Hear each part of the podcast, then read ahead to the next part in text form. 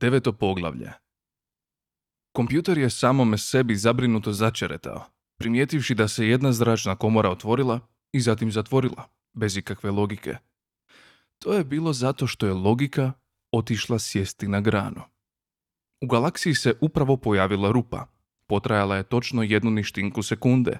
Bila je široka jednu ništinku centimetra i dugačka poprilično milijuna svjetlosnih godina. Dok se zatvarala, iz nje su poispadale gomile papirnatih kapica i šarenih balona te otplutale svemirom. Iz nje su ispala sedmorica metar i pol visokih tržišnih analitičara i pokrepala, dijelom od gušenja, dijelom od iznenađenja.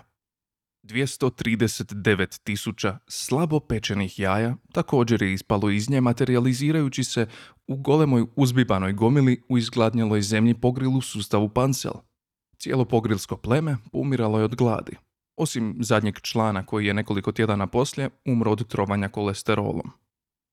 Ništinka sekunde, tijekom koje je rupa postojala, odzvanjala je kroz vrijeme u svim smjerovima, na posve nevjerojatne načine – negdje duboko, u drevnoj prošlosti, temeljito je istraumatizirala malu nasumičnu skupinu atoma koji su lebdjeli kroz praznu sterilnost svemira i natjerala ih da se priljube jedni uz druge u posve iznimnoj i nevjerojatnoj strukturi.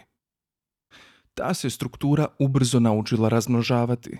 To je bio dio onoga što je bilo toliko iznimno u strukturi. A nove su strukture nastavile stvarati nevolje na svakom planetu do kojeg bi dolebdjele, tako je počeo život u svemiru. Pet divljih događajnih vrtloga zakovitlalo se u opake oluje nelogičnosti i izbljuvalo pločnik. Na pločniku su ležali Ford Prefect i Arthur Dent, hvatajući zrak kao ribe na suhom. Eto ti. Dahnuo je Ford tražeći oslonac na pločniku, dok je ovaj jurio kroz treću sferu nepoznatoga.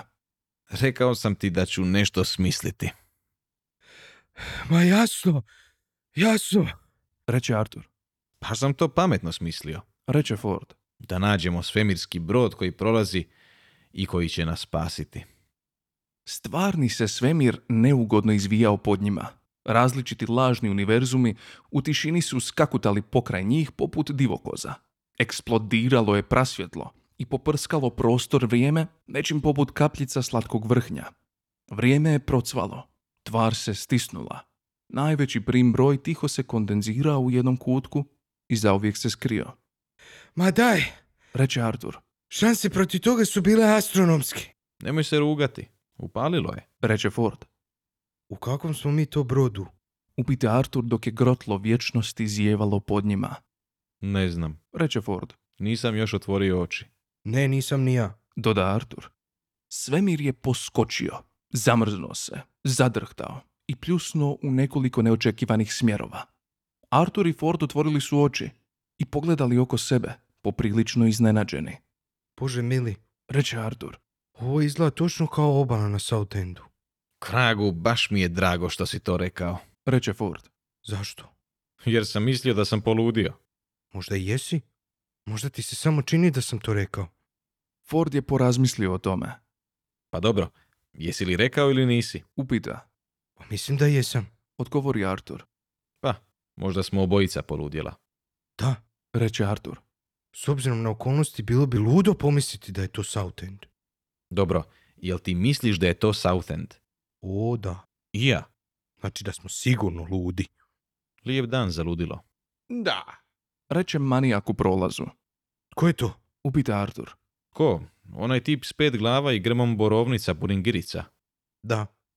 Nemam pojma. Netko bez veze.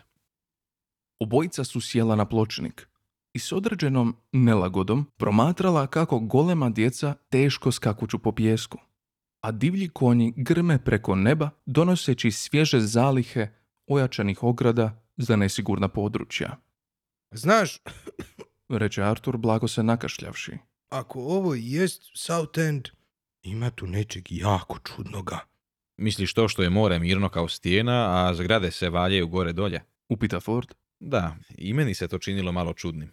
Zapravo, Nastavio je kad se veliki komad Southenda raspao na šest podjednakih dijelova, koji su plesali i vrtoglavo se vrtjeli jedan oko drugoga u besramnim i škakljivim pokretima. Ovdje se sve u svemu događa nešto vrlo čudno. Divlji cvilavi zvukovi frula i gudala jedrili su vjetrom. Vrele krafne po kunu komad ispadale su s ceste. Stravične ribe grmile su nebom, a Artur i Ford odlučili su pobjeći. Bacili su se kroz teške zidove zvuka, planine arhaičnih misli, doline ugođajne glazbe, rasprave o ružnim cipelama i tek izlegle šišmiše. I odjednom začuli glas neke djevojke.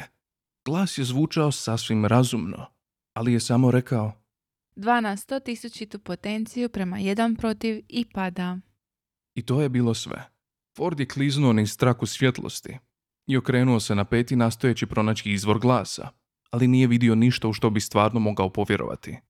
Kakav je to glas? Dovikne Artur, Ne znam, odvrati Ford. ne znam. Zvučao je kao mjeranje vjerojatnosti. Vjerojatnosti? Kako to misliš? Vjerojatnost. Znaš ono, 2 naprama 1, 3 naprama 1, 5 naprama 4 protiv. Rekao je 2 na 100 tisućitu potenciju prema 1 protiv. Znaš, to je poprilično nevjerojatno. Kontejner od milijun litara pun kreme od vanilije, bez upozorenja se izlio po njima. Ali što to znači? Dovikne Artur. Što, krema? Ne, mjerenje nevjerojatnosti. Ne znam, nemam pojma. Mislim da smo na nekakvome svemirskom brodu. Mogu samo pretpostaviti Reče Artur. da ovo nije kupe prvog razreda. Na tkanju prostor vremena pojavile su se nabubrine, velike ružne nabubrine. Rekao je Artur osjetivši kako mu tijelo mekšava i svija se u neočekivanim smjerovima. Izgleda da se Southend topi. Sjezde se kovitlaju. Mucica prašine. Noge mi plove u sumrak. A i lijeva mi se ruka otkinula. Spopala ga je zastrašujuća pomisao. Kragu, Reče, kako ću se sad služiti svojim digitalnim satom? očajnički je pogledao prema Fordu. Forde, Rekao je, pretvaraš se u pingvina. Prestani! opet se začuo onaj glas. 2 na 70 tisućitu potenciju prema 1 protiv i pada. Ford je pljackao po svojoj barici u bijesnim krugovima. Hej, ko si ti? Zakvakvao je. Gdje si?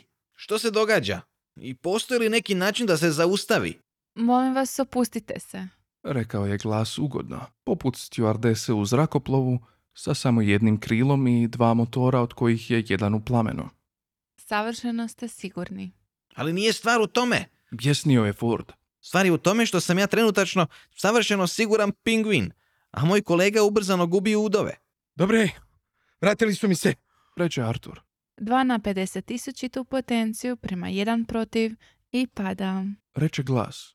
Istini za volju. Reče Artur. Malo su dulje nego što bi mi bilo drago, ali... Zar vam se ne čini Zaskvići Ford u ptičjem bijesu. da biste nam što god trebali reći? Glasi pročisti grlo.